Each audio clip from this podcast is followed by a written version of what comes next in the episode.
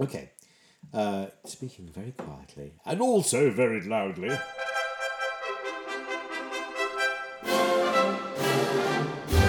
So I guess that's the question. Do we try again? Do we do a series two of the Risington podcast? So, 10 years later, Yeah. Ten years later. what happened in the last 10 years? I tell you, it's like we were talking about this earlier actually, and because we've both gone through periods of, of like trying to get work and trying to Yep. scrabbling around trying to get clients. in. That's not why we're doing this. No, no, no. But I write. Do you ever do this? You write tweets and then delete it and never send it. well, That kind of. yeah. Or do you just like do it later and regret it Well, and then delete it? uh, I tend to do right tweet, delete my whole account.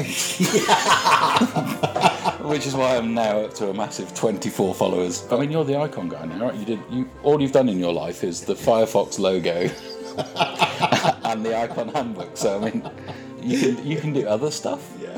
Shit, it's quite amazing though that I've stayed in this game for 20 years. Don't you, Yeah. don't you think it's amazing? I think it's, what that you the thing with Yeah, it, yeah. that we have, No, not you, Neil. yeah I'm surprised you're not in jail by now. These are things where people says oh yeah just do this Hmm. do npm install Yeah. and then Yeah. yeah. your Yeah. stuff goes into your it's like what is all this it's like so have you thought about your user journey My user journey is there, yeah, probably down to the job office at some point.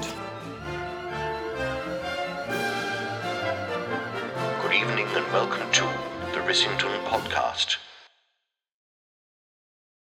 this is kind of it could actually turn into the Rissington Care Home podcast couldn't it Well, we could come across as very bitter old men, couldn't Yeah. we, really?